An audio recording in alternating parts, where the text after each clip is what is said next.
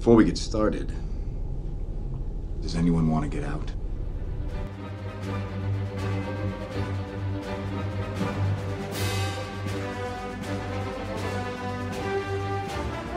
Welcome, Pewter Report readers and listeners, to another edition of the Pewter Report podcast, energized by Celsius. I am John Ledyard from PewterReport.com. Along with me today, the one and the only Scott Reynolds, back from a two-day hiatus slash suspension, also from PewterReport.com. and of course, the return of the one and only No Man Bun, but he is here with us in in not in person, uh, digitally. Trevor Sikkema. Trevor. This Welcome. feels like this feels like like the best it's been in person over the last year or so. So like I'll take it. I feel like we're in person at this point. And I just want to Pretty say, much, John, right? To hear you intro the Pewter Report podcast, it just it just warms my heart. It just made me feel real special inside. So that was a real treat for me. I appreciate you guys having me on. Listen, I don't know if I could do it justice to the ones who've gone before, but I give it my best every single time we're out here. Scott, we've got we're joined by a king today, Trevor Sikkema of the Draft Network, for, Yes. formerly of PewterReport.com, That's right. longtime cover of the Buccaneers. Switch since has switched fandom and covering the Panthers a little bit, and we'll talk about that as well. Uh, but it's it's an honor to have you on with us today, Trevor. We're excited about this. Yeah, I appreciate it. Anytime that I get to talk ball with both of you guys, it's always a treat. And so getting to do this at the same time for a little bit here on a platform that I hold near and dear to my heart is going to be very, very special. So I really do appreciate you guys having me on. This is going to be a lot of fun. I'm Well, not sure if you know this or not, Trevor, but since the last time you were here, Scott Reynolds has really upped his game in the, in the whole graphics department, I and he's kind of added to his skill set a little bit. So yeah, that. if you see Yeah. anything during this show that catches your eye, it's probably the work of Scott Reynolds. Scott's always been like really into the youth movement like even when even like back when i was working there like he was like me and him like shared the same music taste like we we like Yeah. the same artists and everything and so it does not shock me at all that scott's getting into like the graphics design game like he's going oh it's not like oh man those kids and their graphics design he's like nah i'm gonna beat Yeah. these kids at their own game and so doesn't Well, shock me at all I I mean, to a degree. Now, I, I listen. I got to admit, right? I mean, it's like it, look at that handsome mug. I mean, that is a Steven Stamkos, is a Trevor Sikkema. That, that's always been the comparison, right? And then, you know, I, listen. I know you're a huge Marvel fan, right, Trevor? I mean, you look at, at your dog's name is Marvel. I mean, you. I'm sure you've been following all of the new Marvel concepts that have been coming on Disney, right? Mm, and yes and I listen, I was pretty geeked when when they had a new Captain America, and I and I thought I, I thought it was going to be Sam right out of the gate, right? I thought it was going to be Falcon right out of the gate, and it wasn't. And I was like a little curious, like, well, if it's not Sam, if it's not, if it's not Falcon, who is it? And then I realized, holy crap, Oh it's my Trevor Sikkema. god! Somebody, somebody screenshot this for me, please. unbelievable. I- Look at this man's handiwork. and I'm just I'm just saying, it's like It's oh like, my god! you know, What a I, clean w- I was edit. shocked. I was really shocked that it was you, Trevor. And then I thought, there's no way oh that that Trevor could be Captain America because I mean, it's just it's just the shield in, in the super serum, right? I mean, that, that's all. We, we we have to give Trevor some more, right? I mean, let's just up the game to friggin' Thanos, shall we?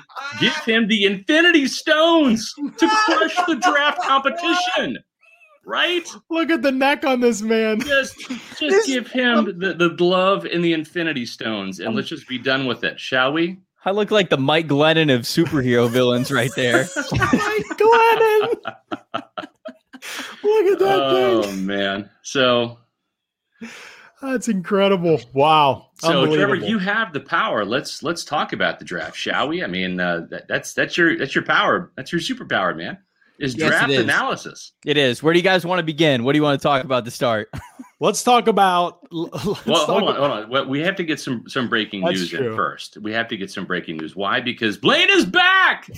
I knew We- you were going to th- start. There was the cry. The cry was bring Blaine back. I mean that, that that's what we that's what we've longed for here. We have campaigned openly to have Blaine Gabbert return to the Buccaneers, and you know, lo and behold, thanks to the powers that be, Jason Licht and uh, and Mike Greenberg, you know, that happened. That campaign turned in reality. So we're we're awfully excited to uh, to welcome uh, in on the heels of the Bucks drafting Blaine Gabbert.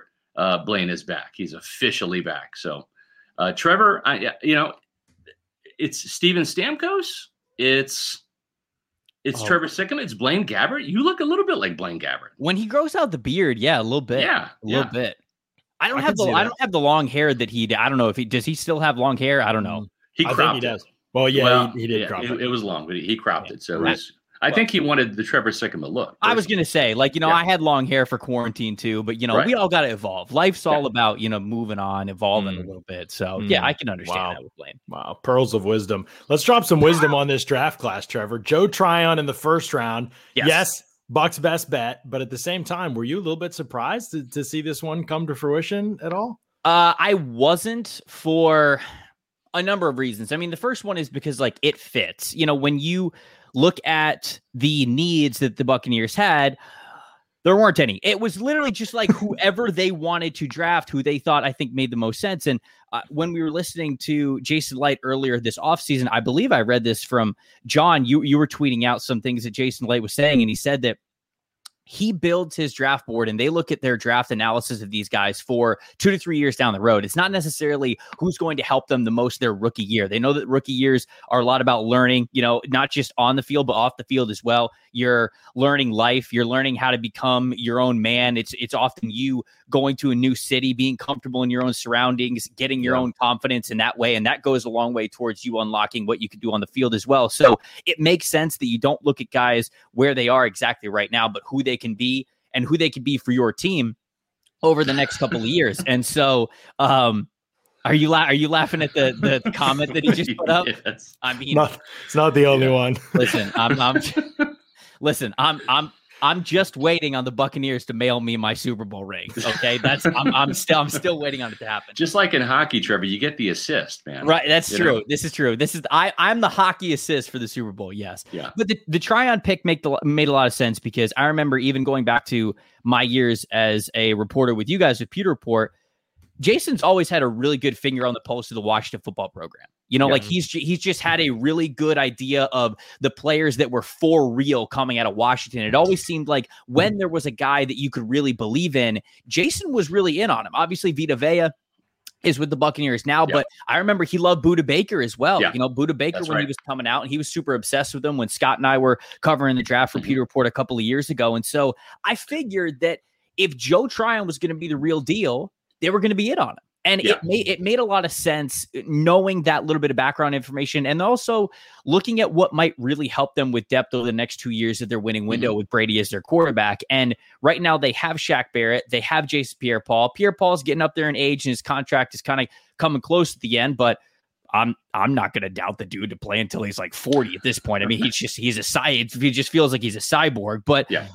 behind him, you got as a true outside linebacker pass rusher type, it's kind of Anthony Nelson and then that's Cam about it. I mean, like, right. I mean, like, they have some other guys that I think that, that you're relatively fine with, but when you're in a position like the Buccaneers are, it makes sense to get another really high side athletic linebacker. And so I don't think Joe Tryon is is super polished as a rusher right now, but he's very frenetic. And you al- you mm-hmm. never you always want to get a guy who's high energy and try to hone him in, calm him down a little bit, rather than Right. get a guy who doesn't who doesn't have the ability to like get up to what you would think is NFL speed, NFL violence, NFL aggression. And I feel like uh, Joe Tryon, geez, yeah, that's uh, that's quite the look there. I mean, that's Speaking basically of superheroes, yeah. I, ba- they you know? basically saw that picture of Joe Tryon and went like, all right, we're good. Yeah, we can- we can just draft that guy. I Also, actually thought this that was is- another Photoshop with Trevor's body and some. Yeah, right. Yeah, so, yeah. No, that, that time that time they photoshopped my body and they just put Joe Tryon's head on there top. you go. Yeah, That's all right. that's all that's missing is the cape. Really, I mean, Yeah. that's it. Well, I mean, he's got the sledgehammer, which is almost you know Thor esque because right. the hammer's Yeah. right next to him. So Yeah. no, I, I think that the Tryon pick made a lot of sense for a lot of different reasons, and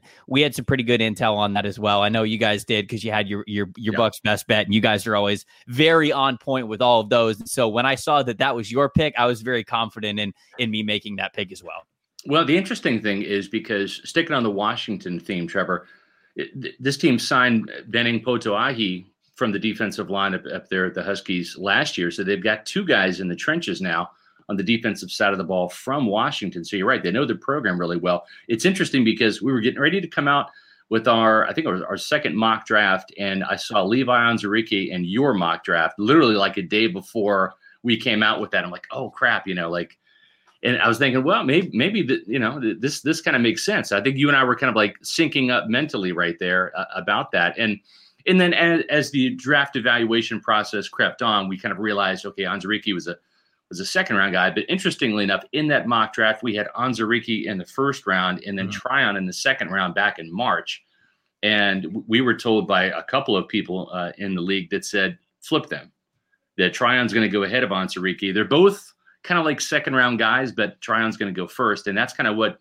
what allowed us to to make that that flip and switch. And and uh, and sure enough, Try, Tryon goes number thirty two to Tampa Bay, and then Onwuzurike goes in the what the earlier middle part of the second round to Detroit. Right. Yeah. No. And and he was another guy. I really when this offseason started, kind of January, February, I really I went into it with that mentality, knowing yeah. that if there was a well, first and foremost, defensive line was probably going to be a target for them no matter right. what. Free agency comes around and they somehow bring everybody back because right. that was that was the conversation, right? People were yeah. looking at the Bucks defensive line and they said, "Okay, well, if they bring back Ndamukong Suh and not Shaq Barrett, then of course they'd probably go with a more edge rusher, and that would put right. Joe Tryon on the board at 32. Mm-hmm. Well, if they brought back Shaq Barrett and they couldn't bring back Ndamukong Suh, then maybe they go for Levi and Onwuzurike, maybe draft him a little bit early, get ahead of it if he was a guy in consideration. Turns out they bring everybody back, and so. Yeah. When everybody was on the table, I think drafting the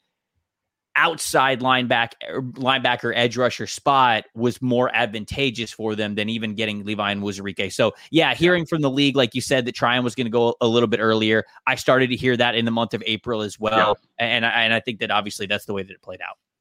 It's interesting too because uh, most people, even after the Bucks somehow brought back everyone, which we'll talk about in a minute, I don't think a lot of people would have seen the Bucks not drafting a defensive tackle at all. Did that stun you at all? Go looking at their draft board and thinking, I know it wasn't a great defensive tackle class, but still, did you think at some point, man, this team's going to add somebody to the group uh, at some point in this draft? Well, yeah, I mean, I, I, certainly thought that it was on the table, but and you guys can can correct me if I'm wrong, but I feel like they brought a lot of their depth on the defensive line back as well. So it's a lot of guys that they're really happy with. You know, with Will Gholston on the team, I feel like he can be uh, a, a, versatile guy for them. Obviously, sure. they have Ndamukong Suh, they have Vita Vea, like all of these guys. Like that's a that's a fine interior rotation. Like whether you're playing odd fronts or right. even fronts, whatever you want from your interior guys. And so, yeah, I suppose that I'm I'm a little shocked.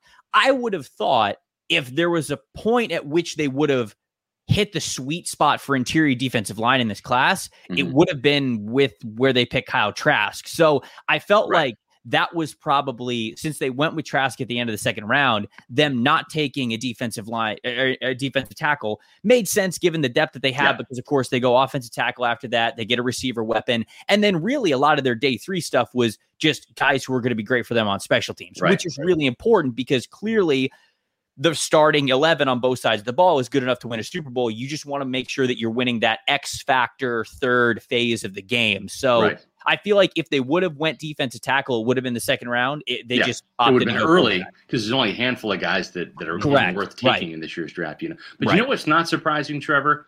The delicious taste of Celsius and the energy it provides mm. with no sugar crash. Mm.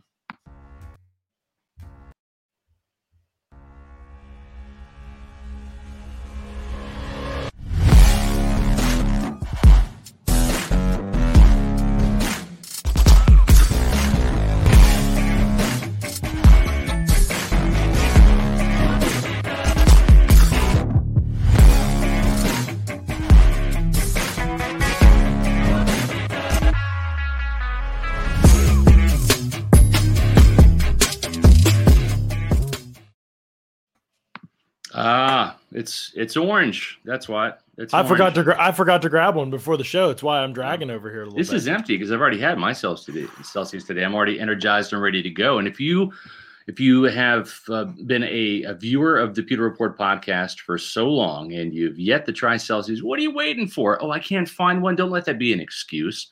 Go to Celsius.com, click on the store locator, and once you do that, you can enter your address and you'll find out all of these health and fitness stores, convenience stores, and big box stores like Target and Walmart that have Celsius near you. And then you can try all the different flavors. And once you pick a flavor you like, then go over to pewterreport.com, click on the Celsius banners. They're going to take you to Amazon. You can buy them in bulk and save a lot of money.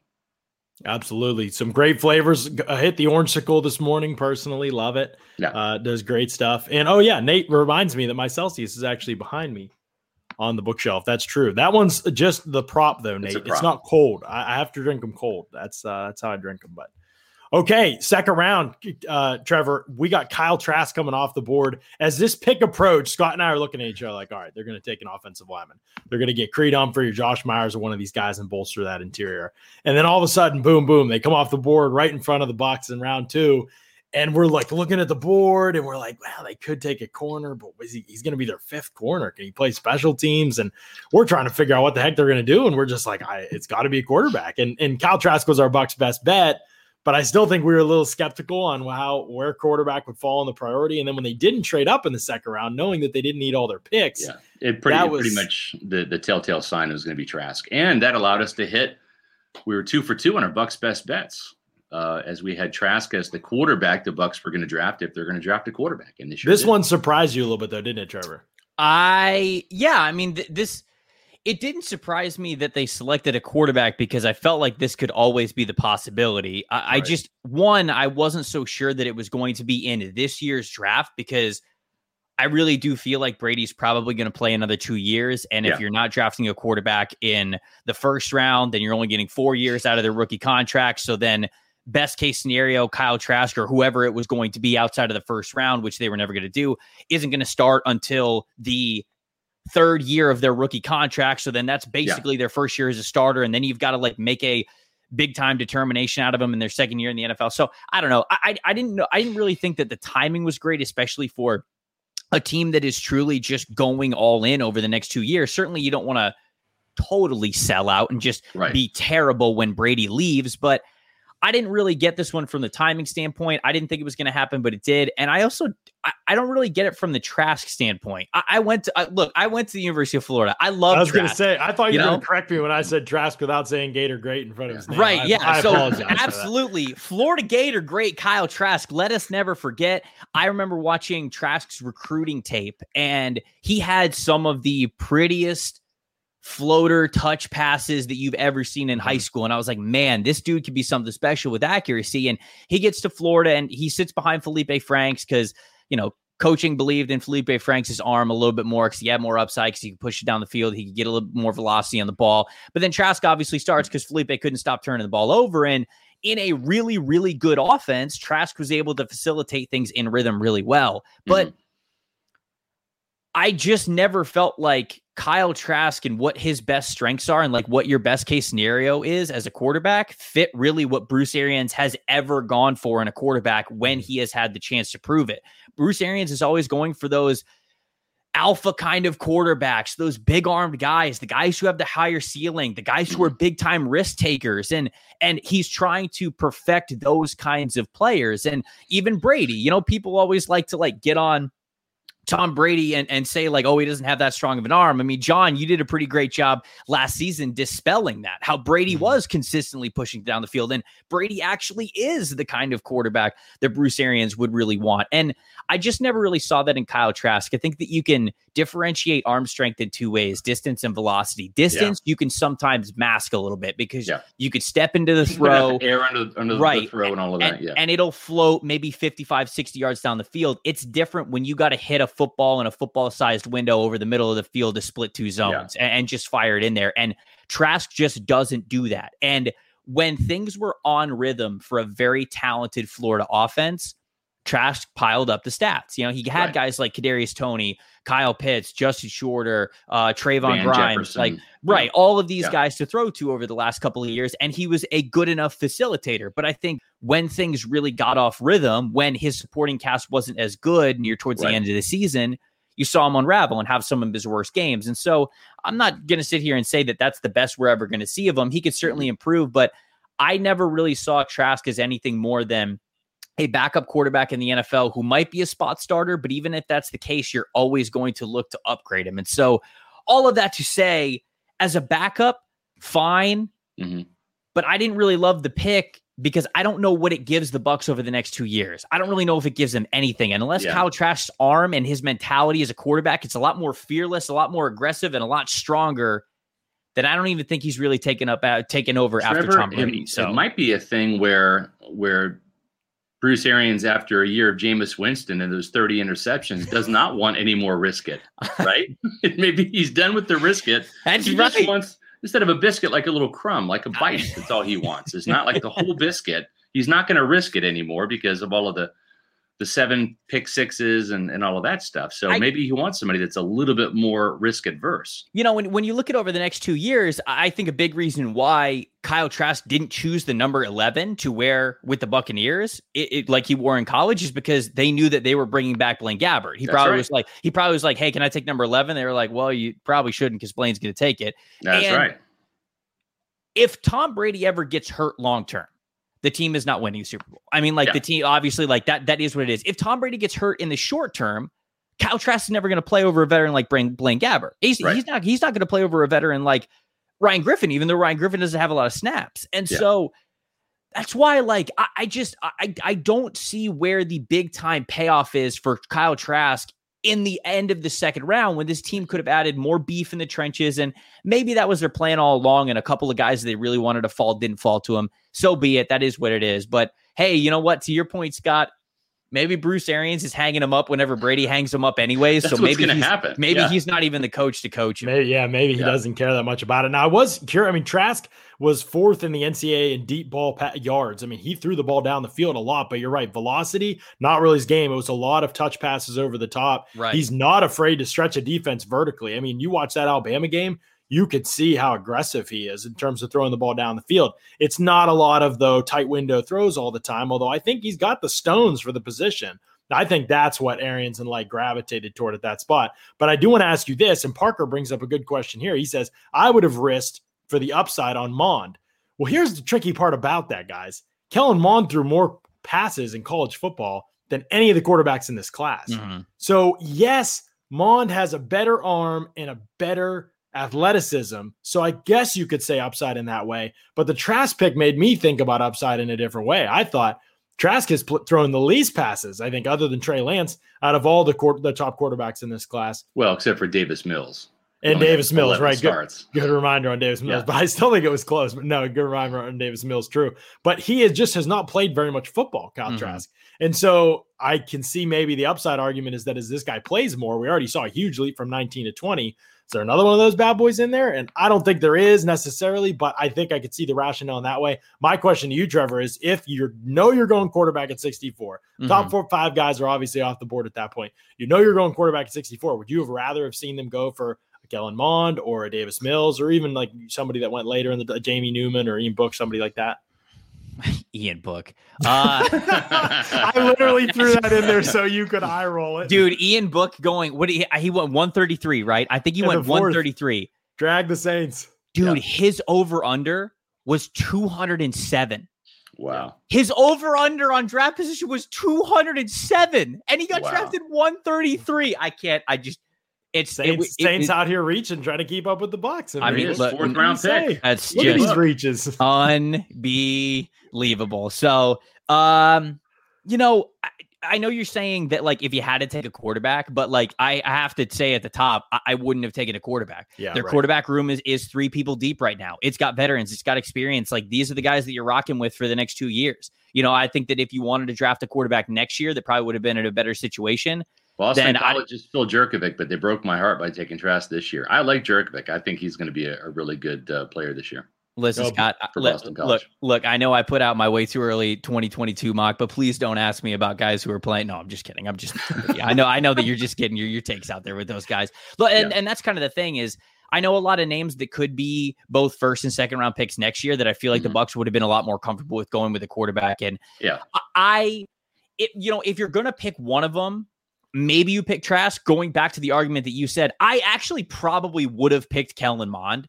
But Mhm. to your point, John, he has started for four years. Like it's not like this dude hasn't Yeah. had the reps. He has, Right. and his accuracy just has not been good enough. This year was his best year, which is mm-hmm. encouraging. Yeah. But how how much higher is the ceiling for for for Kellen Mond? And so yeah, I don't know. Maybe me maybe you get some good coaching. Kellen but Mond is what you see is what you get. Like the Texas Right, A&M version of Kellen Mond is what he's going to be in the pros, and it's it's questionable whether that's starting caliber material or not. I, and I think I think he can get a little bit better, but I think that GMs and coaches hate when they can already see your ceiling when it comes to the NFL Right. draft. That's they exactly want right. to yes, they that's want a great to point, Trevor. have imagination. They want to Yes. think, yeah, yeah, yeah, but this guy didn't start that long. Yes. So like He's this, he will be but he's going to be that, right? right, right. And, Like, I, and I can do it. I can do it. This can be me that gets him here. You know, even even if Yeah. the even if the final ceiling between two guys is right here, Mhm. if one guy is here and one guy is here, they Yeah. will take this guy. They Right. will take this guy because they don't know exactly where it is. So Yeah, yeah, that's that's, what I was would say. Well, the quarterback position is going to be interesting. Uh, Did I hear you slide in there that you believe Ryan? You think they're going to carry four and Griffin's going to play over Trask this year? Is that- Well, now I now I don't know. I, I guess Oh, what I was what I was saying really is that they have their three veterans Oh, okay. that I feel like they should have been comfortable with instead of drafting a quarterback. I don't. I guess Griffin's the the odd man out here. Well, yeah, probably. Rip Griff. He's Big- about to big come on the pod too. I mean, he RG still will maybe. I don't know. RG RG four baby. Have Yeah, to feel it out. right. But I mean, hey, he'll be in camp, and obviously he's going to get opportunity. And I know this Scott doesn't want to hear this, so Scott, you may want to hit mute on me before I say this, but maybe Griff beats Gabbert out. Who knows? That's I- sacrilege. knows? I is hope- blasphemy. I It hope. not happen. I hope Ryan How Griffin dare you say that? goes Joe? How dare you? full throttle in training camp and just starts going full Jameis, like balls going deep over the middle every single time because he's just like, yeah, I got to impress the scouts. So he's just well, like he had letting that one fly. amazing preseason, right? And could we not make the argument that Griff's one amazing preseason Was is that the- better than anything Gabbert's done in a real NFL game? It was Scott- 2019 preseason. I was just Scott. That was the Tanner Hudson year, right? yes. That was the that was the Tanner Hudson Yeah. leading the NFL in receiving yards and receiving Yes. touchdowns And during Ryan the Griffin leading the passing statistics for the NFL during the preseason. I, wherever he goes, eh, somebody's going to trade for Tanner Hudson or snipe him off the practice squad or whatever it is because they got to reunite that duo. That, that's that's a powerful one-two punch in the preseason. That that is Mister August one and two right there. No Mr. August. it. It just is. when right? Griff gets cut, we're gonna we're gonna write our story that way. We're gonna say Bucks release Mr. August. Hey, in favor of I, I like Gray. Griff. He just never got an opportunity to see the field No, outside of like one one series against the Colts in 2019. That was it. You know. I mean, if they played him over Blaine like they should, maybe he would. But Like- But but here's the thing: it wasn't even a competition last Yeah. year. Like like when when when Bruce you know got to Tampa, uh, and and once once Blaine's shoulder was was healed from his 2019 preseason injury, it's like like first week of camp last year, Bruce was like, "Ah, "There's no competition. Blaine's our number two. I mean, it was right, like- he was it was had it. no qualms. Yeah, Yeah. I, that was odd for sure, but funny too. Um, okay, Robert Hainsey in the third round. Mhm. Trevor, this pick drew some criticism from one Scott Reynolds because of the frame of our friend Robert Hainsey, just a little bit dopey looking fellow. And Scott said, Twiggy "Get- legs. Look at this skinny Twiggy arms, skinny legs. legs. Scott said, "Get this guy in the weight room, man." I have Like, seen needs- this man before. He's he's disguised in a Notre Dame uniform, but it's Caleb Benenoch. I'm telling you. Oh twiggy legs. man, He does play a lot different than Caleb Benenoch. I think we all agree does. with that. I think he's, he's a better player. And you know what? I went I went back and I watched the reps of Robert Hainsey at the Senior Bowl because that's really where he was playing inside at guard, and because he was obviously a right tackle for all of those starts at Notre Dame. But uh, this guy, uh, he fires off the ball. It, it Mhm. doesn't look pretty. And the funny thing is, uh, uh, John, when you and I were, were talking during the draft about Robert Hainsey, kind of reminded me a little bit, but in a different way, of Dalton Risner, a guy at K State who I liked and, and ultimately was drafted by the Broncos. Doesn't look pretty, but gets the job done. But And- Risner had a better body, right? He was a little more pro ready. But you're right. Uh, he was a little bit more. Um, built or no, bo- Risner was boxy. He was Yeah, super but- boxy. But he- but he was- yes. but he But was it- it ready to go, right? well Like distri- yes, it was well distributed. It wasn't like you was know. no Joe Tryon.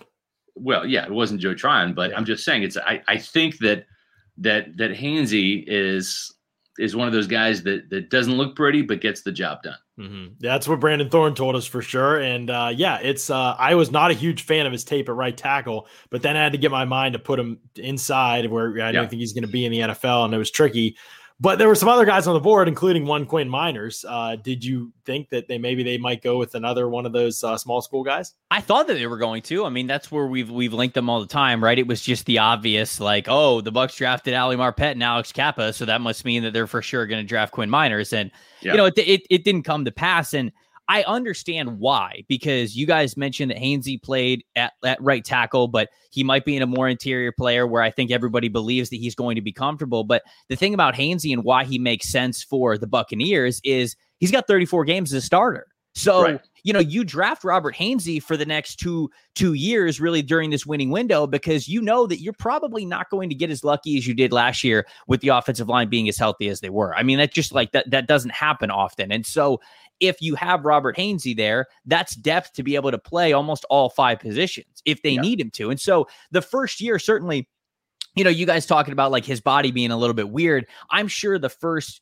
couple of years of him being in Tampa Bay is simply going to be about redistributing his weight, like yeah. getting him stronger in the lower half, like allowing him to be more reliable because he's got more strength to anchor. And so that's what you're hoping for, anyways. This not this guy's not coming in to start. You just want him to have the experience. You don't want a situation where okay, our uh, one of our tackles is down this game and our right guard's down this game, so mm. we actually need Robert Hainsey to play. You don't want this dude taking some of his like most early games at an actual competition right. level. You this guy's got 34 games as a starter. So that's yeah. why they took him for yeah. the experience there. And Quinn Quinn Meinerz is like he's coming from such a lower level. The jump and the mm-hmm. adjustment is going to be there. And that and he didn't play in 2020. Right. And he didn't he didn't play in 2020 and he's never played center. You know, like right. he, he taught himself how to snap. And so yeah. that's why I think that it was a fun it was a fun thing to kind of dream with the Bucks getting Quinn Meinerz because it, you look at their history. But I'm telling you guys, the Hainsey pick makes way more sense than the Meinerz yeah. pick would have for well, what and, and, and, and, I think the thing too with with Hainsey is is this team has seen Alex Cappa come in with that left tackle small school body and really just reform his shape and hit the weight room and, right. and just kind right. of he he looks like a guard now with with his lower trunk and his midsection and his his thighs and glutes, everything, like his hips. I mean, he he looks like a guard. He looked like a like a tall linear guy. Now he actually has a base where he can anchor, and it showed last year. Alex Cappa, believe it or not, the only offensive line starter for the Bucks that didn't give up a sack last year. I mean, if, if you would have if you would have told me that before the season started, I would have I would have, would not have believed you, but that that ended yeah. up being the case. Yeah, he became a real stud. And the Bucks, what they've done with he and with Donovan Smith, I think, is given, especially since the new regime took over, the yeah. strides that Smith has taken in the last two seasons. I mean, people would make fun of him, and now you had people like in his corner. Like you would have never thought that would have happened years ago, and now right. you have people in his corner because of the transformation. And then with Cappa, the growth over three years is pretty incredible. So the, yeah. what they've done is certainly encouraging but we've still got to see it with Hainsey. William Hold, Butler with the four ninety nine super chat. Yeah, Go ahead, appreciate that. No, I was going to say, did William just pay five dollars to remind yeah. me that I tweeted oh, yeah. that Brady is broken during the Minnesota and we appreciate game? that so much. Yeah, it's a huge shout out to Listen, William, man. What a great fan! Look, all this does is it puts another uh, another concrete block into the house of me and the foundation of me leaving and me being the curse for Tampa being good. Okay, John remembers yes. this. Minnesota game, Brady had been playing terrible down the stretch. Like last couple weeks, he had just been so off. And I tweeted the words, Tom Brady is broken. He Next missed Godwin drive, over the middle. ne- yeah, I yes, yep. you remember exactly what happened. Next yeah. drive, touchdown. Next game, W. Yep. Big streak, W's. Next stop, yep. Super Bowl. You are all welcome. he literally didn't lose or really have a bad game From after you tweeted that. On it was incredible. I mean, literally, I remember I was in the press box, in my first game at Raymond James Stadium, and I'm looking down at the field and I see him miss Chris Godwin over the middle. It's kind of a broken play. He's a little bit on the move. He throws, should have hit him for sure. He was wide open, but Brady, you know, Brady on the move's never been really his forte. So I was like, dang, okay, that was a big play. People are going to go nuts. And I look at Twitter and you said Tom Brady is broken. I was like, oh no. And then sure. I thought like, oh man, oh. But but then it turned out to be a good thing because then the next, I think the next throw the dude had was the touchdown to Scotty. I, I mean, it was like, and ever since then, it was just like a straight clip. They didn't lose. I mean, it was incredible. So hats off to you for sure for Thank going you. against your and I'm sure that I haven't even looked, but I'm sure freezing cold takes has gotten it. I mean, I'm, sure it's been through all that, and I appreciate you sacrificing the, the Twitter credit. I mean, you have a lot to, you have a lot to be able to sacrifice for sure, but I'm you pre- sacrificed some Twitter cred to bring the Bucks a Super Bowl championship. Just a really selfless moment by you.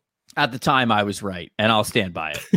oh, at the For time, that drive, you were right. those first two drives did not look. it wasn't. It was box. just that drive. It was like the last couple of weeks. Like you know, like they had the Bucks No, had he been needed the bye sputtering. week. He's an old man. I I, Oh, listen, I can my relate to Brady. I'm only a couple years older than him. I can relate to needing that bye week. You know, just saying. Oh, it All right, great so- stuff though. So here, here's the thing. I want to, uh, you know, th- th- there's uh, we- we're, we're going to circle back around to the defensive tackles real quick for a reason. Should have drafted a Liam McNeil in the second round. I disagree with that. I worry about interior line depth. 34 years old, McClendon 35, Nacho average. I get that. So this is interesting because again, Trevor, you and I are kind of syncing on the same wavelength here. Uh, we mentioned earlier that, that you had picked Levi Onwuzurike as as a potential, you know, first round pick for the Buccaneers prior to the 2021 draft. Mhm. In, in your most recent mock draft, your way too early 2022 mock draft, you got this guy right here. All right. Now, I tell you what, uh, when I read it, I said absolutely because I've already started doing research on him. Um, this is Jordan Davis Mhm. from, from uh, Georgia, 6'6, 330. He's a man child. Doesn't bring a lot in terms of sack production. He only, he only has six and a half sacks. He had four as a sophomore with uh, two and a half tackles for loss, but he's a nose tackle. His job is really Right. to fight the A gap, the double team, the center guard double team, free up uh, the uh, the other defensive tackle, uh, Travon Walker for Georgia, who's an undersized guy, 6'5", 275, but he's more of their pass rusher. But this guy in seven games last year had a sack and a, and a tackle for loss. But just like Vita Vea, you can't coach size, 6'6", 330. The thing is, we we hear and we see in these early mock drafts, DeMarvin Leal from Texas A&M, I get it. Mhm. Um, Tyler Davis from Clemson, defensive tackle. I get it. Uh, not as sold on the Oklahoma kid, the, the defensive tackle Perrion Winfrey, or the Alabama defensive tackle Phidarian Mathis yet. Uh, Zacch Pickens from South Carolina thinks got some potential. But the thing is, this guy, I think, when it's all said and done, if he's not a first rounder, I think he's going to be in second round consideration just because of his size and athleticism. He is an absolute hoss. And I wanted to get your thoughts on him. And I know we're already looking ahead to 2022 and we'll wrap up the 2021 draft. Right. But Trevor, they passed on defensive line this year, and and that that uh, that commentator makes a good point. At some point in time, you got to address the defensive line because Right. I do think this is the last year for Suh and McClendon.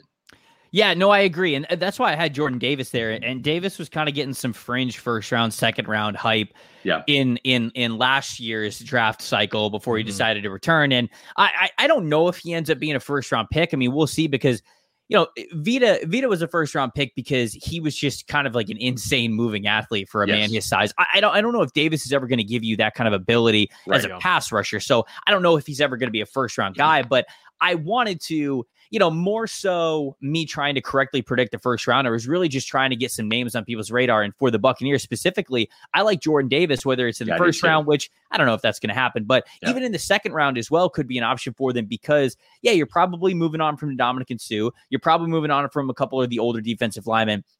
And when you think about it, a lot of the Bucks' money and impact is tied up in their edge rushers. It's in Right. Shaq Barrett, it's in Jason, it's in Jason Pierre-Paul, and mm-hmm. now it's in Joe Tryon as well. So for them to have another edge rusher that they've already invested in, why not just have two absolute beasts in the middle of the Monsters, yeah. defensive line? And all of a sudden, like Jordan Davis is a two-gap player. Like he Yeah. can easily eat up all Yeah. kinds of double teams. And sitting right next to him would be one of the best two-gap players in the NFL, one of the best interior penetrators in the Mhm. NFL in Vita Vea. So it's like all of a sudden the point of attack, if you will, becomes Right. so strong with those two guys. It frees up at least one of the edge rushers, if not both, to have one-on-one opportunities. And, And the thing is, it is if, if it frees up one of these guys. Now, I- Right. I, mean, Vita Vea used to taking on the double teams. So is, is Jordan Davis.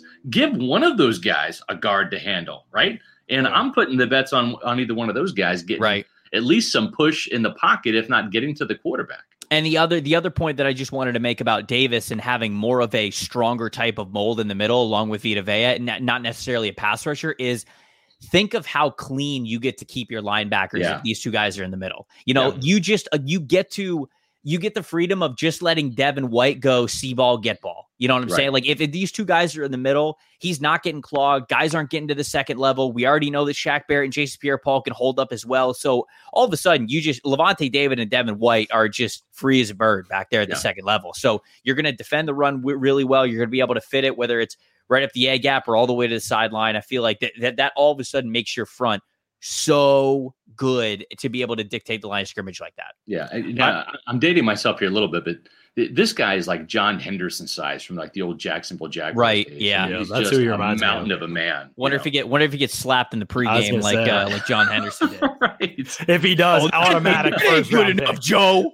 Automatic first round pick if he gets cuffed in the face before he gets out there. I mean, that was Please, yeah, please. would love him in Tampa Bay. But I appreciated the fact that you picked a defensive tackle for them because it was to me it was clearly like you look this year they didn't take one. It's obviously an old position for them right now. They need to get younger there. They need to get better there. Uh, but also you know this group is you know probably looking at a couple guys that are playing their last season with Tampa Bay among their current defensive tackle group. So yeah, it is some a position that they're going to need to address. But instead of addressing that on day three of the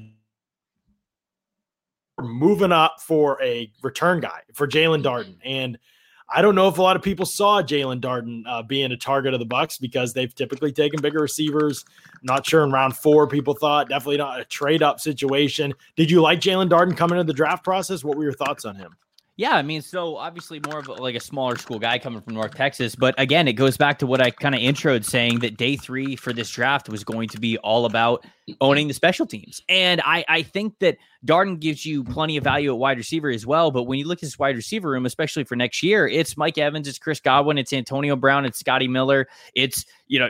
Wat Justin Watson or Tyler Johnson, you know what I'm saying? Like, it, there's just there's not a lot of room there. However, Jaelon Darden gives you a lot on special teams too. And I think that that's important. You know, Scott taught me that very early in my time at Pewter Report, coming from just being a draft guy that loved to take swings at the fences in the sixth and seventh round. I'd be like, oh, yeah, like this guy can be a starter for this team, blah, blah, blah. And Scott's like, hey, you know, you've got to build out the mm-hmm. bottom of your roster of guys who can play special teams. You know, you can't just be drafting some of these like right. all star potential wide receivers that even if they fell in the draft, if they can't contribute on special teams, they're not going to be able to make the roster even. So that's kind of a lesson that I learned early in my beat reporter days. And I feel like that's what the Bucks really prioritize here on day three is they got a lot of guys that if they are making the roster, they're also having a really good advantage for them in special teams. And Darden's got that special teams ability as a returner and uh, you know as a receiver as well. He gives them that explosive uh, Yeah. potential. You know, whether you're getting the ball in his hands early and he's doing stuff after the catch, or you're letting him streak vertical down the field, he brings you that kind of electrifying element. I read a quote by him the other day, and I don't, I'm, I don't know if I'm completely going to get it right, but he said, making someone miss, like, ma- like breaking a tackle or just like juking somebody. He's like, making Yeah. somebody miss is like brushing my teeth. I got to Yeah. do it every day. Right. Like that. Oh, that was wow. that was the quote Yeah. that he, he that he said, and so Yeah, there's the kind of another good one too. talked about. He says, "Slow feet don't eat." you that's know? true. That's And- very true. And, so is he uh, what? Is he all chirp team? Did he make the? sounds like it. He's Wow. off to a good start. Let's Yeah. let's say that. But That's listen, he, here's what I like. I, you know, you could knock the guy for playing at North Texas, but again, he doesn't make the schedule, right? It, it's it's not his fault that he's like roasting UTEP for 200 yards and three touchdowns. right, Right. you know, La Tech and some of these other schools, UTSA. But the thing is, is this was a big time producer, nine 100 yard games, nine games with two or more touchdowns, including five games with three touchdowns or more. And I mean, you look at some of this, I mean, 13 catches, 244 yards, three touchdowns against Charlotte, eight catches, 173 yards, four touchdowns versus UTEP. Again, he doesn't make the schedule, but the games that he's gone out there and played against, you know, he's he's really showed his stuff. What I liked about him too is is you put him up, up against the bigger competition, Mhm. five catches for 87 yards against Arkansas, two catches for 75 yards and a TD against Cal. So don't knock him just because he's played at, at, at a Conference USA school. This guy had 19 receiving touchdowns last year. That's Right. good in any conference. And and now he's like 5'8, 185 or something like that, or 175, right, Scott? It was he's Yeah. he's small dude, and but at least 175. 175, right? So at least when they got they trade up in the fourth round for their small receiver, wouldn't it have been terrible, those Trevor, if they had taken Jaelon Darden and traded up and like say the second round for a small receiver like that, and not even just a small receiver. I mean, there were certainly some other small receivers in the draft. I don't know if you've ever heard of a team doing that before. Maybe maybe taking a receiver in the second round who could or could not fit inside the average grown man's pocket. God, they're gonna make me talk about Tutu Atwell, aren't they? They're gonna make me talk about Tutu Atwell. Yes, we are. This was all right, just because you're baiting me. This is the pick in the draft that I understood the absolute least. Okay. Sean McVay, all the respect in the world. I think he's a brilliant head coach. I really do. Maybe he'll work magic out of this, but I have no idea how a team with trench needs on both sides of the ball, a lot of offensive line needs, some defensive line needs, no first round pick this year, no first round pick next year, no first round pick the year after that, no first round picks until Kingdom Come drafts a 149 pound wide receiver with their first selection of the draft, and it's the deepest position they have on the roster. How in the world did we get to this point? Where is the where is the value? Where is the return? Even if Tutu Atwell becomes exactly what you think he like, you dream him to be in the NFL. Yeah. it- It'd be a bad pick. The only way I can just, rationalize just this, snap your Trevor, fingers. Just snap your fingers, Trevor. The, o- All the you only get way- just the only way I can And it- and it's this, all Trevor, done. It's all is in. that Les Snead and Sean McVay just watched Ant Man, like out at their nice. they just watched Ant Man over and over again, lead up to the draft. And they were like, and they're just throwing Look him back out at that Look beach at this little house. guy can They're throwing him back out at the beach house, and they're like, "What if? What if we just? Hey, Sean, what if we just had a little guy that we just Yeah. we we sniped the ball to him? We just he ran between everybody's legs, and like, what could we be stopped? And like, then they looked at two. They're like, this guy just had a weigh-in video me trying to prove himself. Find me That's Ant-Man. it. They went into the draft looking for Ant Man. They found him. Case closed. But no, the context is what's unbelievable about the situation, Trevor, is because the Rams they haven't had a first round pick in forever. They're not going to have one in for like. It's like that part makes it even funnier, and then It's the fact that awful, Cooper man. Kupp is there and Robert Woods is not like. And Van Jefferson. And they signed DeSean Jackson. Like, How does he even get on the I, field? I don't they people Rams fans are telling me that Tutu's gonna play in the slot. And I'm like, Cooper Kupp plays in the slot. Right. Van Jefferson plays in the slot. Yeah. Robert Woods plays in the slot. What do you what what kind of dream world are you trying to like create where this pick is anything more than an absolute F? There is no way that this pick is anything more than an F. It It's was the- so bad. It's one of It the all time. so bad. I remember we were on the live stream and this got clipped, so it's it's on Twitter somewhere. And it, I'm standing next to Josh Norris, and they announced the pick, and jo- and Josh just goes, Josh just like, really? And I'm like, there's no way. I'm just losing. Like Josh is I kind of like it. keeping his composure, and I'm losing my mind. Well, it's funny because I watched your stream after we came off our stream, and on our stream, I lost. My, Scott told me the pick, and Scott, you Yeah. remember, I lost my mind. Yeah. I mean, I had a box up, and I was like, he'd fit in this thing. Like, Yes. they just took him with their first pick in the draft, and then I saw your reaction. I was like, Okay, uh, did you see? And we're roasted Tutu uh, do- like too much now. All respect to him. Hope he has an incredible NFL career. Genuinely do. I mean, But- honestly, a young king for getting drafted that high. at that no, I have no no question about Weigh- it. Twitter weigh-in video. Did got you? him See, I was just about to bring in. He yes. he he confidently Yeah. Not on that scale, showed 160, and went second- "Hold, done. y'all, Second hold round. y'all, get Yeah. the gold jacket fitted, and we're out here like, dude, unbelievable, man. What a king! I All knew right. the I knew the NFL was a lot higher on Tutu Atwell because Daniel Jeremiah, who I No, love, The and NFL was not. The Rams were. Let's, Well- let's just clarify that. Yeah, well, hold on though. Like Daniel Jeremiah, who I love and respect, Yeah, who has a lot of really great sources, he had Tutu in his top 40 in like February, like Right. January, February. Yeah. And I'm like, holy cow, he must be getting told stuff from the league because there's no way this guy should be in a top 40. Yeah. And then look at that. He gets drafted in the second round. It never Trevor, since since you're now an authority on the Carolina Panthers, uh, we've got a, a, a five pound super chat from Callum Shaw. Evening studs. Trev, will Darnold become a franchise quarterback? I really liked him, but being at the Jets was a poor fit for him. Great content, UK fan. So thank you very much for that. Great Callum. to see some of the Panthers questions for noted Absolutely. Panthers analyst and fan. So Yes. we, we have a resident Panthers expert in the house. So what are your thoughts on Sam Darnold going to uh, that stadium just down the street from you? All right. So uh, all sarcasm and underlying insult aside, uh, I do. I, I, I I like the move for Sam Darnold from Sam Darnold's perspective. Of course, like Yeah. it makes a lot of sense. It's an for upgrade him. for him. Like, yeah, him getting out of New York. I mean, that situation was absolutely abysmal. And obviously, like, it's a new regime. We saw the Jets draft Zach Wilson, and then the second they did, they went and got offensive linemen. They got offensive weapons. They got him a running back. Like, Yeah. they're clearly going to be a lot more all in on getting him help than right. Yeah, that's true. Um, uh, are they going to do the thing? Hold on. Are they going to do the thing with Michael Carter where when it's the exact same name, it's just all spelled out on the jersey? Like Yeah, the whole think so. name is just spelled out on the jersey. It just says Michael Carter on it because be a lot of words. Uh, I I think that Darnold's in a much better spot.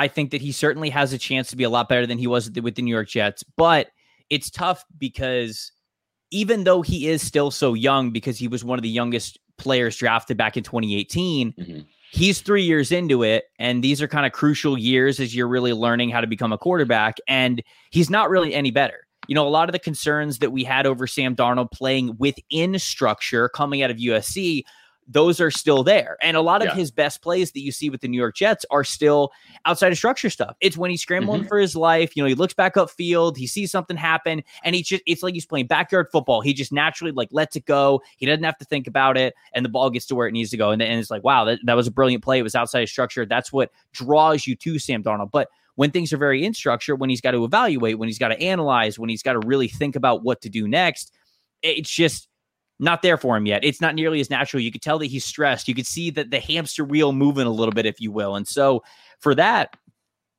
he's got two years left on his rookie deal. You know, he's got this mm-hmm. next year, and then they picked up his fifth year option. So they got two years to figure it out. And I think he'll be a little bit better. But the bigger overarching question for all of this was them taking Sam Darnold or them trading for Sam Darnold prohibited them from taking Justin Fields when he Mhm. was there at eight, which I think is a really big takeaway. And now, you know, if we want, we're getting into some NFC South draft selections. You have it up there on the screen. I love this draft. This I do it. too. I thought you- the Panthers really, really had a strong draft. if you take quarterback off of consideration, like if you Right. just say they were never going to consider taking a quarterback at number eight, this draft is an A plus. It's not just an A. They hit every single need that they needed to. They got players that they're familiar with. They got Christensen to play left tackle in the third round. They got great upside players through round five. I mean, like throughout the entire draft, rounds one through seven. I mean, I, they drafted a long snapper, but it also gave us great social media content. So That's I guess I'm happy with it. Um, if you just take quarterback off the table, this was an unreal draft from Scott Fitterer in his first time as general manager with Carolina. But going back to the Darnold question, they don't have Justin Fields, and they don't Yeah. have Justin Fields because they have Sam Darnold. And I think that that has to weigh into the consideration. So I think Darnold will be better to answer the question. Yeah. But a franchise quarterback, I wouldn't say those words. And I think it's, you know, we're going to look back on this in a couple of years and wonder if Carolina really blew it by not getting Justin Fields. Yeah, Right. you're right. That's if you look at it from the context of who they drafted, I think you're really happy. If you look at it from who they passed on, it could hang over the whole draft. And you say that about the Jets too, to be honest, not to deviate too far from the NFC and the NFC South, but same thing with the Jets. Everybody loves their draft. I called it like a draft for the ages. I think they got a ton of good players. But at the end of the day, if Zach Wilson busts and, and Justin Fields or Trey Lance are studs, you know, it's going to be hard to look Right, back on that right. and say, "Oh wow, yeah, y'all, you know, y'all nailed it." Um, when they mess up the most important position. So I know quarterback's a, tra- a crapshoot, but that's kind of how it goes. Right. Let's let's skip over KJ Britt just for time's sake because we want to get to a couple more questions before we wrap up. Let's just mention real quick Chris Wilcox in the seventh round. Um, he was brought in as his cornerback, and it looked like he was going to have to compete with Herb Miller uh, for the for the fifth cornerback spot, and it was going to be a special teams battle. Today, the Bucks did add Nate Brooks, who has played in a bunch of different places: Arizona, Miami, New England, and most recently in Baltimore. Only see the field for a couple games. Special teams got a couple defensive starts, I think, when he was in Miami, and they just were kind of pulling guys off the street to play cornerback. So we'll see how Nate Brooks fits into the competition there. It's kind of going to be Herb. It's Yeah. going to be Jonathan Franklin. It's going to be Chris Wilcox. It's going to be Nate Brooks now for that CB5. I think, I think for the Bucs. Jonathan Franklin, they're going to keep him a wide receiver. I know he played Right, quarterback with the Bears, but but uh, and he can do both. He Yeah, he's started- done all kinds of stuff. He's still he listed as started- depth chart as corner. Yeah, I know, but I have no clue. he's going to be a wide receiver. Right. So I then, mean, he's so not going to be on the team, but you know, right. jeez, we're out here cutting people. yeah, Five people in May. Let's do it. I love it. Um, okay, let's let me ask you this, Trevor. This regular season schedule gets released on Wednesday. Uh, Yes. we- six days from now, and the Bucks are going to have the the opener, right? Okay, so who do they play in the open? Out of the teams that they're slated to play, what matchup do you want to see in Tampa Bay to open the season? There's only one answer. Oh, wow. Okay. There is only one answer. Okay. It is Jameis Winston coming back home for the New Orleans Saints to play against the Buccaneers in Raymond James Stadium. The Bucks have opened up their season against the Saints in two out of the last this will be 4 years, but two out of the last 3 Mhm. years to this point. 2018 they were in New Orleans and then 2020 they opened Right. up in New Orleans as well. That 2018 game in New Orleans I will remember forever gosh. because that was the Fitz absolute magic. firework game of Fitz magic Yeah. that they ended up outdueling the Saints Yeah. 48 to 40 in that game. So they have a they have a run here of opening their season with the Saints, and the Mhm. Saints have become their most heated rival. These are Yeah. the two teams that are now at the top of the division. They've got some personal beef between players back and forth that Right. you know th- they, they are they are not very quiet about, and so no question about it. With given the teams that they are playing at home next year, I would love to see it switch. No longer in New Orleans, now in Tampa Bay. They're Yeah. playing the Saints, and I'd love it for Jameis Winston to be the starting quarterback of the Well, Saints. That make it even better. well, But And- what and- about and when also- Ian, what about and- when Ian Book wins the starting quarterback job? okay, sure. Yeah, yeah, yeah, yeah, yeah, yeah, yeah, yeah, yeah, yeah, yeah, yeah. Forgot about that. Yeah, you're right. Or, Yeah. or Taysom Hill. Like I mean, let's you know. Yeah, yeah, Yeah. for sure. Yeah, yeah, yeah, yeah, yeah. well, yeah, it's yeah, it's interesting Yeah, yeah, yeah, because forgot, yeah. if, if there's going to be Jameis in there I, I- and he's going to start the whole game, I would imagine there's going to be a pick six, right? There just wouldn't be Jameis without one. But Right. uh, you, you're right in terms of the storylines because the NFC South champions still technically are the New Orleans Saints, even though the Mhm. Bucks beat them to get to the Super Bowl. Um, so I, I agree. I think that that's very much in consideration just because of the intrigue of Jameis or even Taysom Hill, whoever wins that Saints job. Um, I, I, I, I could see that. I could definitely see that being the, the home opener on Thursday night just to kick off the NFL season. in terms of what would be the best actual football game, in my opinion, obviously we're we're a ways off, but I I would think Buffalo would be an oh, unbelievable sure. game. But the That would be- storylines aren't the same as New England, or I know that's Right. at New England, but you know, Right. as as Tampa Bay, you know, against the Saints, there's way more storylines there. There's I history. didn't, I didn't realize they play at New England this year. yeah. Yeah, they do. Yeah. Well, oh what- man, Brady's gonna throw for eight touchdowns that game. Holy there's, there's some buzz. There's some buzz that around the league that that game could be on Thursday night, Thanksgiving night, Mhm. because of the ratings. Because the that Thursday night, Thanksgiving night game got buku ratings even more so than like a Sunday night game or a Monday night Mhm. game. So uh, As- we, as- we we could be covering uh, Bucks. Patriots, Brady, Belichick, you know, fighting off a, a turkey-induced coma that night. As long as it is uh as long as it's after the trade deadline so the so New England doesn't have Stephon Gilmore anymore then Brady is just going to throw for 800 yards. That's a great point. That's a fantastic point. That's an interesting element to this. That trade deadline with Stephon Right. Gilmore. Right, Yeah. right. I hadn't thought about that at all, but no, all those are great matchups. I mean, uh, the, honestly, that game has a lot of potential, and I think they'll pick one of those. Would be my guess, but yeah, it is. There are definitely a lot of intriguing storylines as you look at what the Bucks, how the Bucks are going to open the season. I, I personally kind of gravitate toward, uh, you know, that Josh Allen trying to beat Tom Brady, although it was only for a couple years early on. I think it's still. I know it's a narrative in Buffalo, and I know that would probably carry major ratings up in Buffalo. Mhm. Yeah, I could see it. Well, I, wanted wouldn't- to ask, I wanted to ask you too, uh, Trevor, about as the Bucs.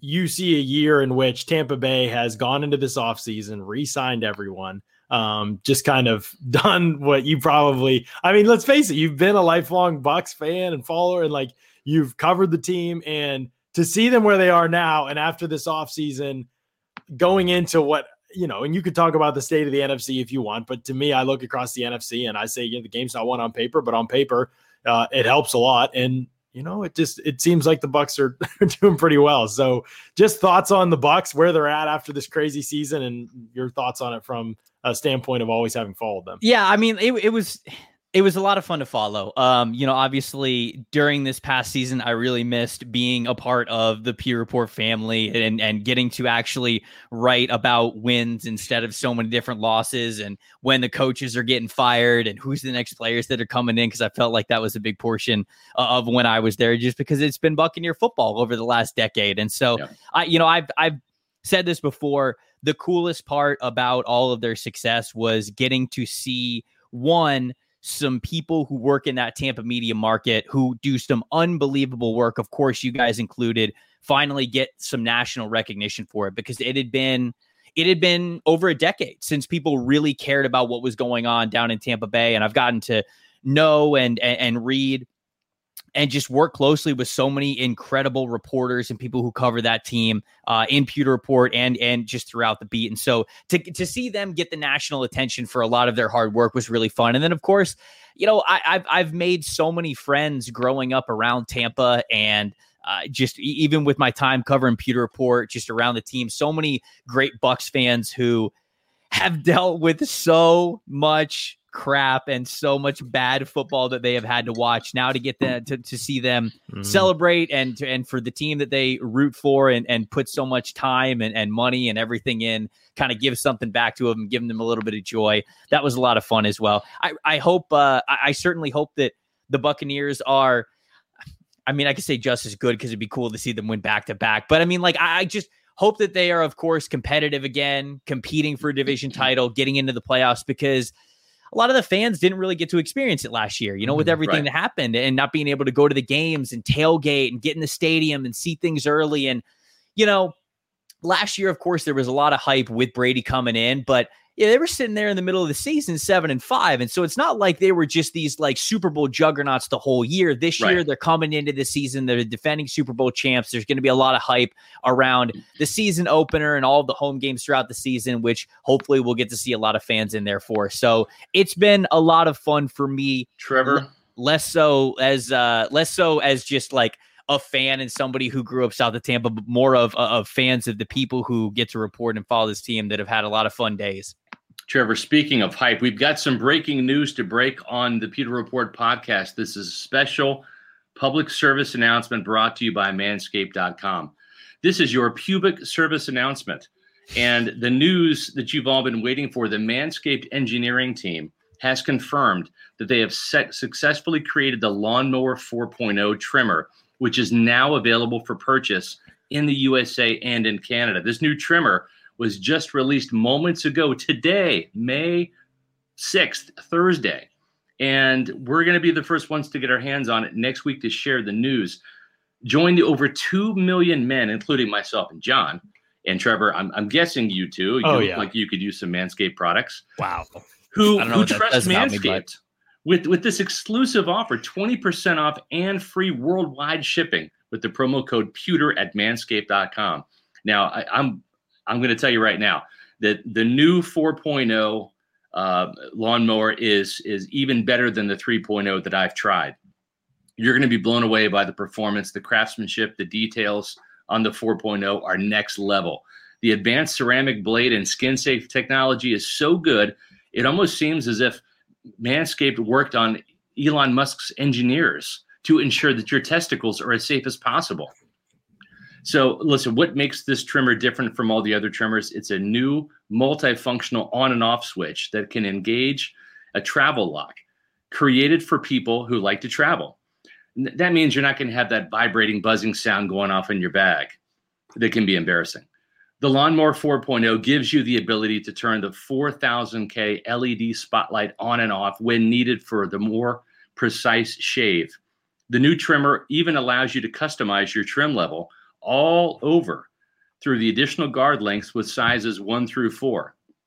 And looks wise, it's sleek with two tone matte and gloss finish and even features a hot foil stamped black chromed Manscaped logo. Show off that mower loud and proud.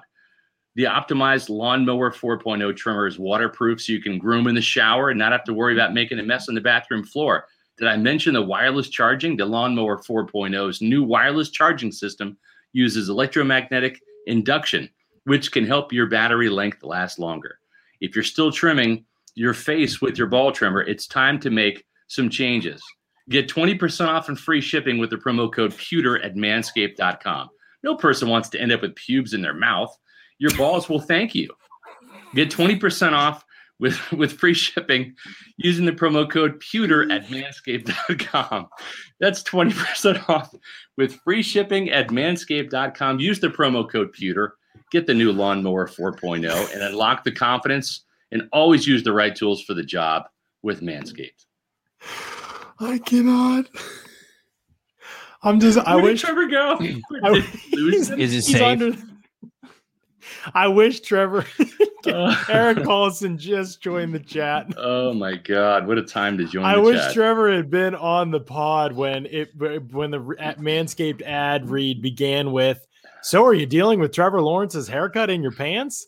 I wish he'd been on for that. That was when I lost it. I had no idea that was coming, and I lost my marbles that time.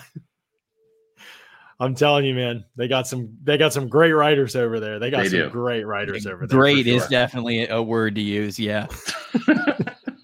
All right, let's wrap it up with this, Trevor.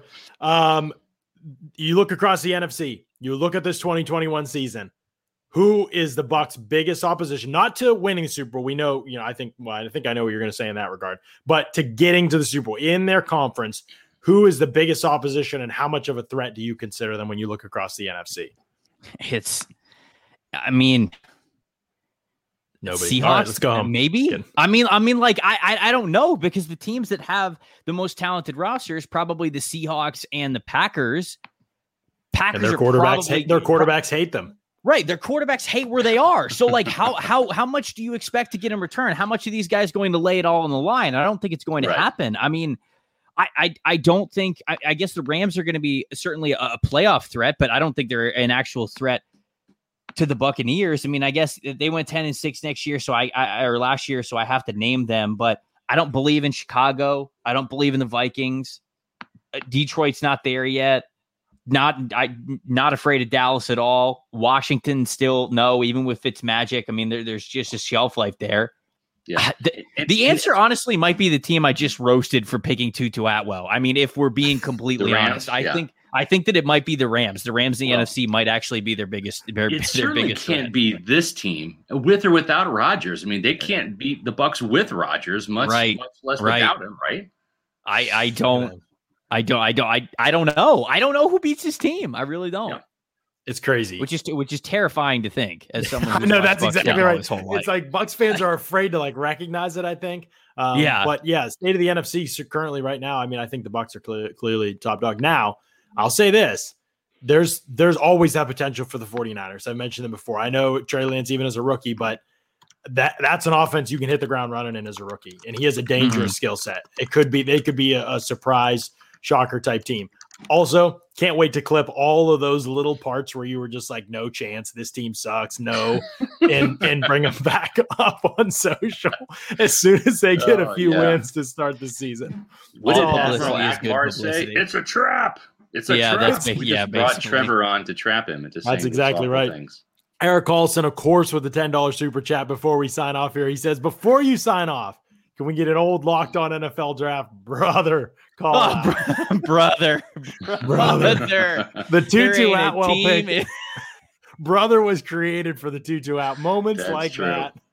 That was what it was created for, no question about it. Trevor, Oh, man, it's great having you back on the pod. We appreciate so much you taking the time. I know we went a little bit long.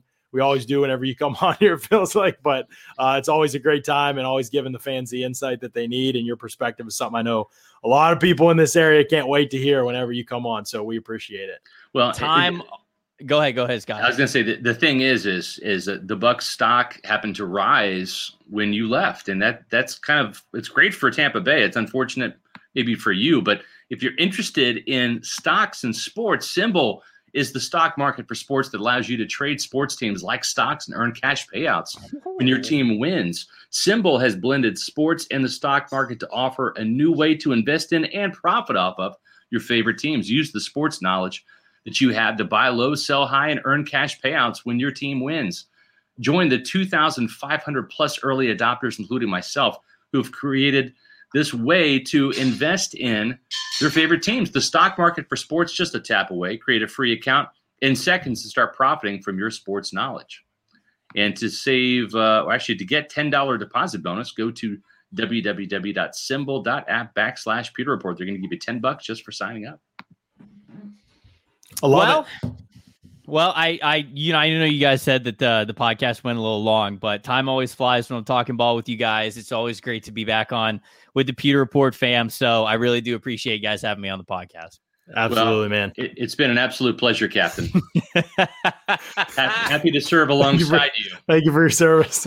this was, you know, for all the roasting that might be done of me for the clips on this podcast, getting that image was uh, was absolutely worth it. Well, Worth Trevor, all. listen, when you were hired at Pewter Report, we have a motto Mm-hmm. here, right? I mean, and you know this. It- we don't look for sidekicks. We look This- for fellow Avengers, fellow superheroes. That's what This all is about. this is something that Scott said, and something that I love about him as a boss. It's not a Mm, giant hierarchy thing. It's you be the best reporter you could be, and if it's better than me some weeks, then Absolutely. good. So Yep. yeah, I love that and many other lessons that you uh, that you instilled upon me, Scott. So You're I always part of the coming Report back. family, man. No matter where you are, whether you're in the hotbed of the Carolina Panthers uh, or or not, uh, you're always a uh, a Pewter reporter for life. And and we appreciate you coming on very much. And folks, on Monday we got a special guest, Jake Arians, son of Bruce Hey, Arians. You know that guy.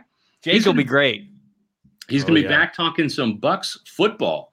Uh, I think he knows a little bit about Bucks football, a little bit about the draft, and and it's going to be a great conversation. We had Jake on during football season, and he said he would be happy to come on again. So we're going to have Jake Arians on Monday, four o'clock. So make sure you check that out. We're excited to have uh, him on, just like we were excited to have you on, Trevor, and we'll do it again soon. Yeah, absolutely. And we've got we've got some other great guests coming up too, as uh, coming up as well in the coming weeks for sure. Uh, you know, it'll be a blast. Plus, next week we're going to have uh, the schedule release show. So Monday Yeah. or Wednesday night when the schedule gets released, Eight o'clock. Yeah, right? it gets released at eight. We're going to be live at eight, ready to break it all down and talk to you all about it as that schedule gets released. So we can't wait to do that with y'all. That's going to be a blast of a show. So right now, just mark those. Go to Pewter Report uh, TV on YouTube, subscribe, and hit the bell to get the notifications from when we go live. Even if you don't want to always have that bell on, that's fine. But just don't forget. To Jake Arians' interview is one you're not going to miss. Uh, you're not going to want to miss on Monday, and then Wednesday especially. We'll be on Tuesday. Don't get me wrong; it's going to be Yep. a great show, and y'all should tune in. But uh, on Wednesday, we're going to be have the schedule release show. That show is going to be eight o'clock. That's Yep. going to be at night. So it's going to be